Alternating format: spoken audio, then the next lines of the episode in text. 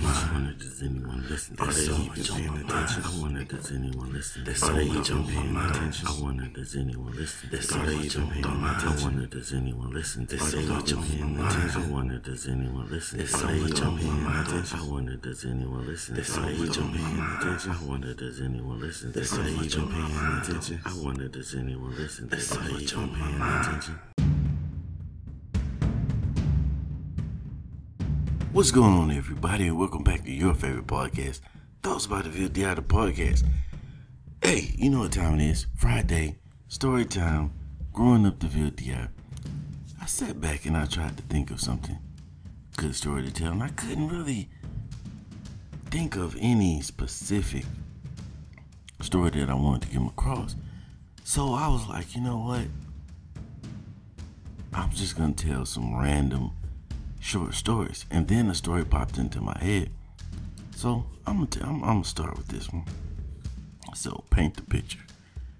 Uh, high school. Because you know my, my stories don't go in a linear time format. My stories is like Marvel movies, baby. They all over the place. So this is in high school. I don't remember what year of high school. Possibly sophomore, freshman. I don't know. I, I don't know. But so I'm in class one day.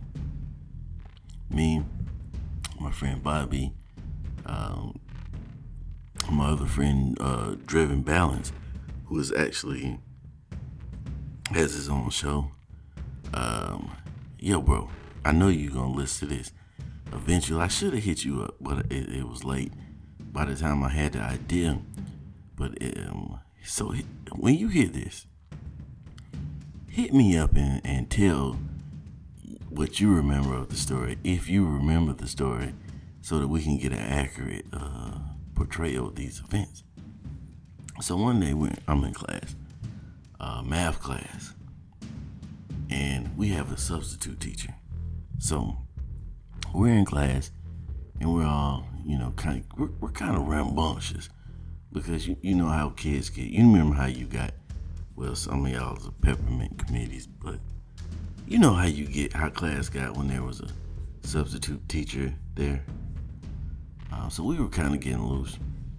I think we might have had this substitute for like two, three days in a row. I can't remember why, but I don't remember what was the whole conversation. But I remember this particular substitute teacher getting into it a little bit with driven balance and talking about, you know, it's one of those moments like you see in the after school special movies where the teacher gets all into that, you know, you're not gonna be anything type of moments. It was one of those type of moments. And my boy Driven Balance, he sat back and he told him, you know, well, I'm gonna be making I don't remember the dollar amounts, but it was I think it was like I don't know. It was either like eighty some thousand, it might have been a hundred some thousand. I'm not sure.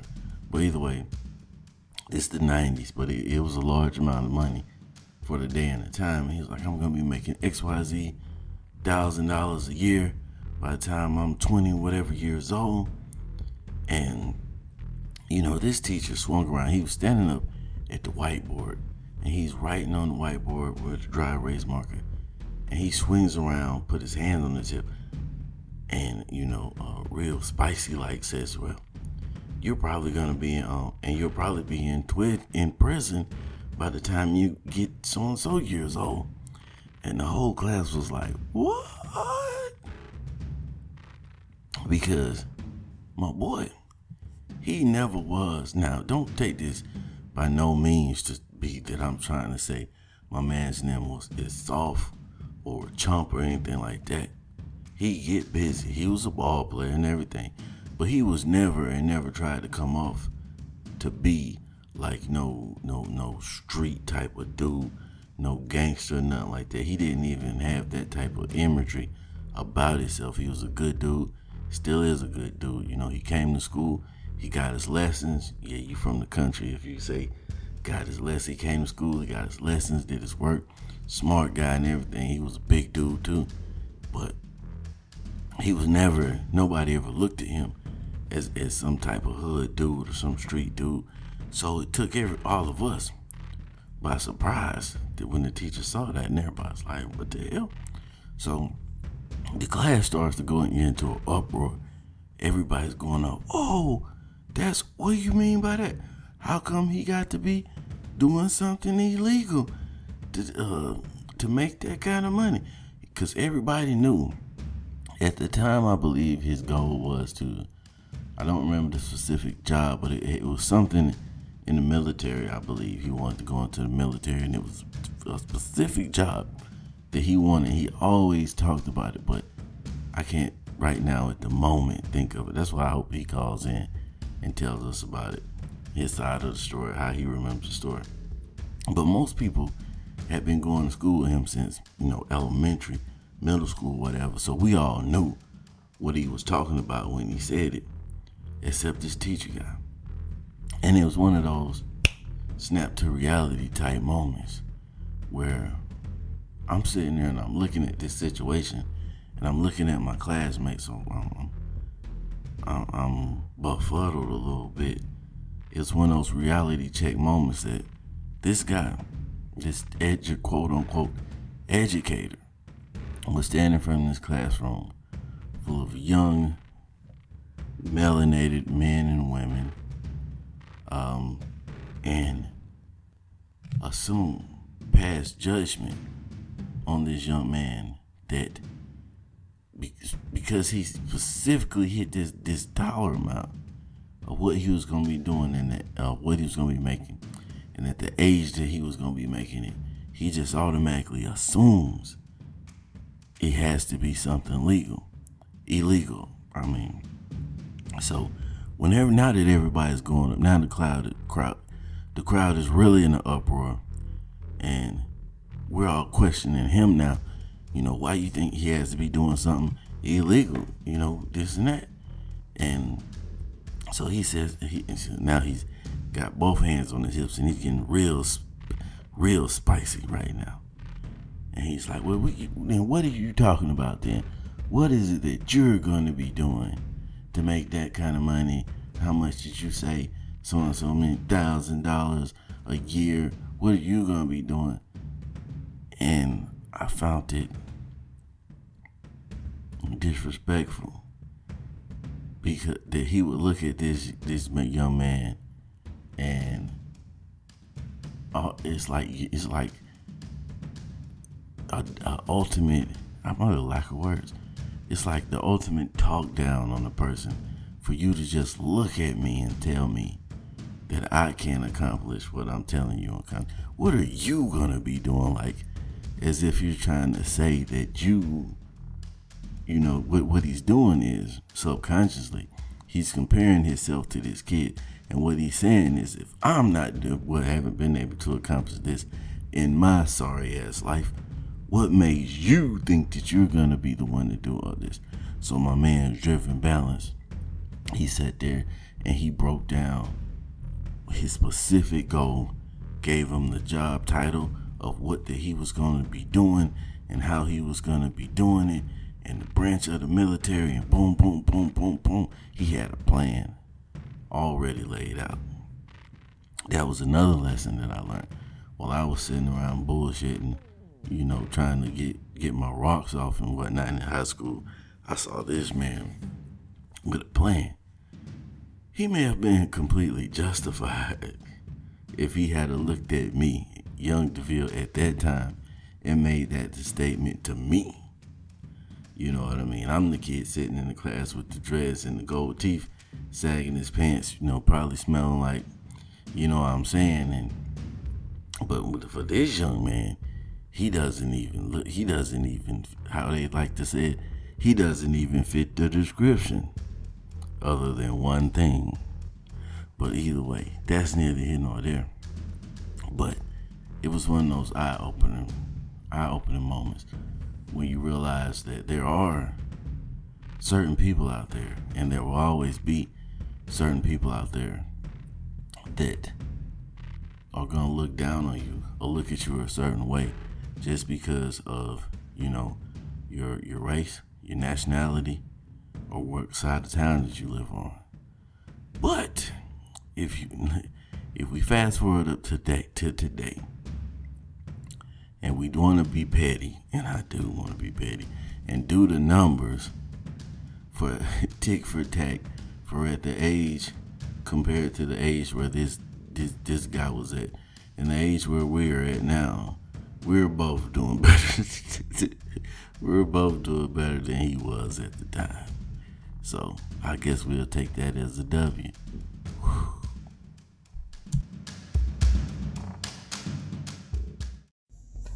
Hey yo, bro. I vaguely remember that. I remember he tried to shine on me and everything. I think he was like a substitute for like three days. We had like three days straight or something. You know what I'm saying? And he, he tried to get all slick and fly. But you a damn substitute teacher for three days. That means you ain't got shit else going on for them three days. That you got paid eight dollars an hour to be a substitute. And I know that because remember my mom was at the school. You know, my mom was a teacher, so you know, I I know what they was making.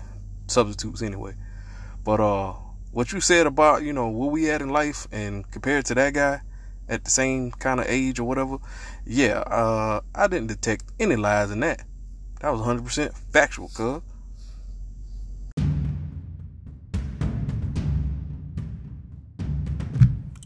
So we're gonna call this next segment Too Fast, Too Stupid.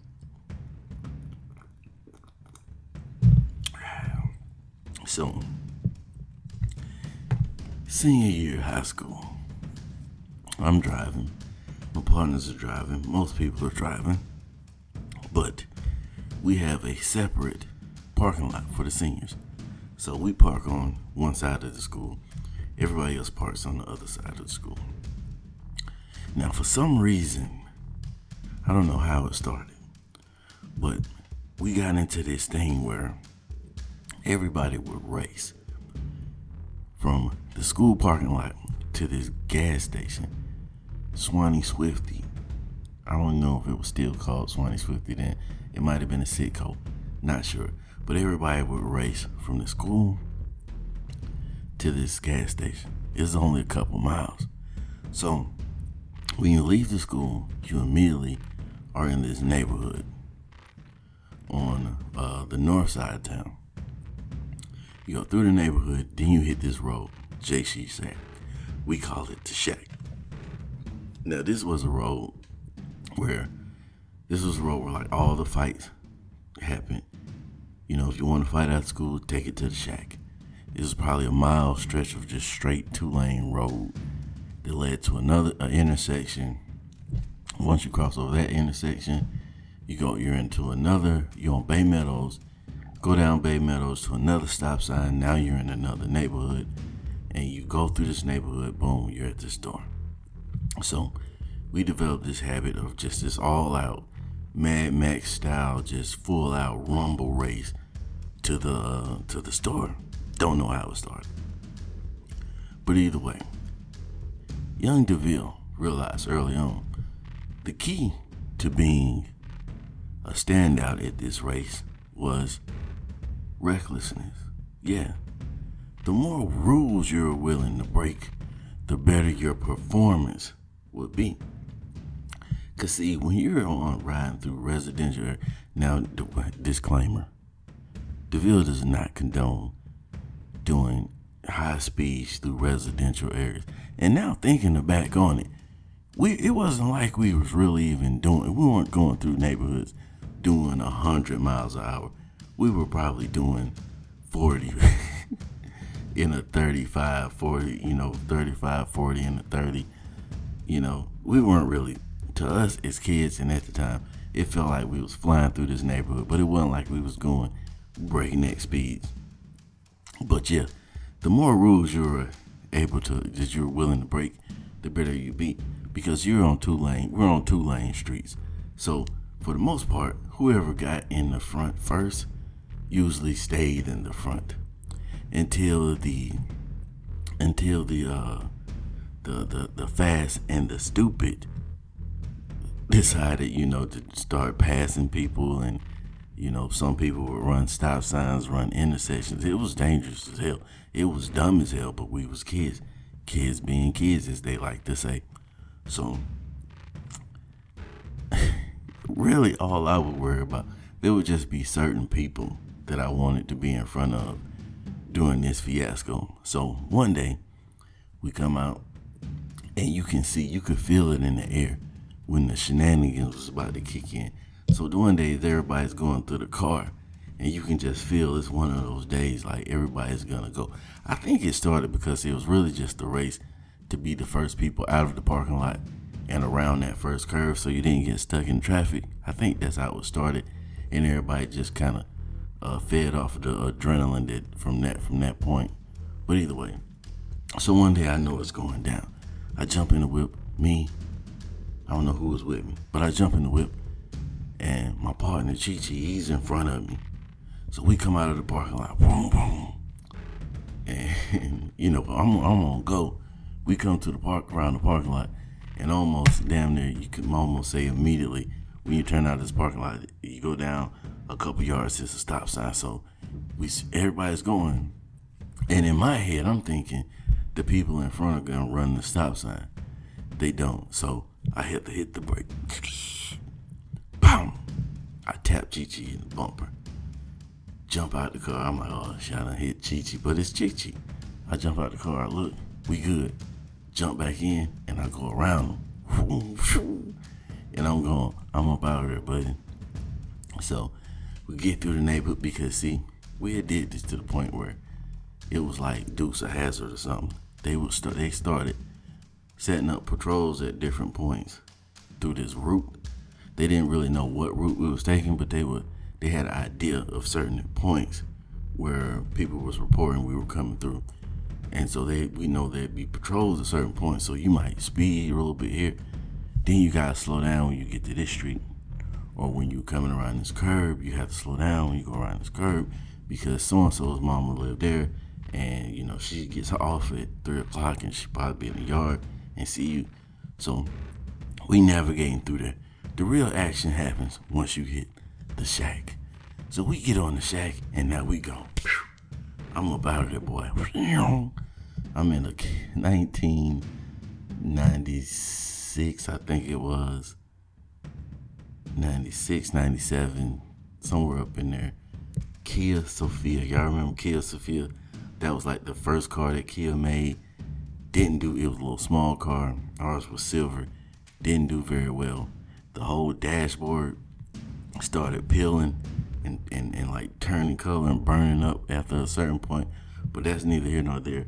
But that little hoe would run. So I'm dogging him. Now, like I said, I'm probably doing 50, 55. But on this street where the speed limit is 40, I feel like I might as well have been doing a Hyundai. So I'm going. And then all of a sudden, boom, tire blows out. First time I've ever seen a tire blow. I didn't even know tires could blow out at this point. Probably I'm out here riding around on Maypops. Didn't even know. You know what a Maypop is? That be a Maypop, it may not. I'm riding around on these Maypops. Boom, tire blows out. So now I look like a goofy. I pull over to the side and I change the tire. So now I'm riding home the whole time. I'm thinking to myself, like, damn, how am I going to explain this to my mom? Because this is her car. And I got to explain what happened. You know what I mean? It was a little damage. It was a little damage to the car. Not a whole lot of damage, but it was some damage to the car. You know, when the tire bl- tire blows out, it's gonna hit that fender. It's gonna be some damage. So I'm trying to figure out what I'm gonna say, what I'm gonna say, what I'm gonna say. So I get to my neighborhood, I whip on my street, and I see my partner, my older partner, and he's like, "Damn, what happened to the car?" And I was like, "Man, uh, you wrecked." He's like, "You wrecked your mama car." And I'm like, "I didn't wreck it. I didn't hit nothing. The tire blew up." He was like, "Oh." I'm like, "Bro, I don't know how I'm gonna explain this to my mama. She gonna be tripping. I ain't gonna be able to drive no more." And he was like, "Bro, don't worry about it. You had to blow out. Tires blow out all the time. It happened.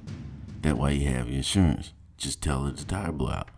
So I call my mom. I tell her, you know what I mean? Hey, look, tire blew out on the way home from school. And she's like, okay.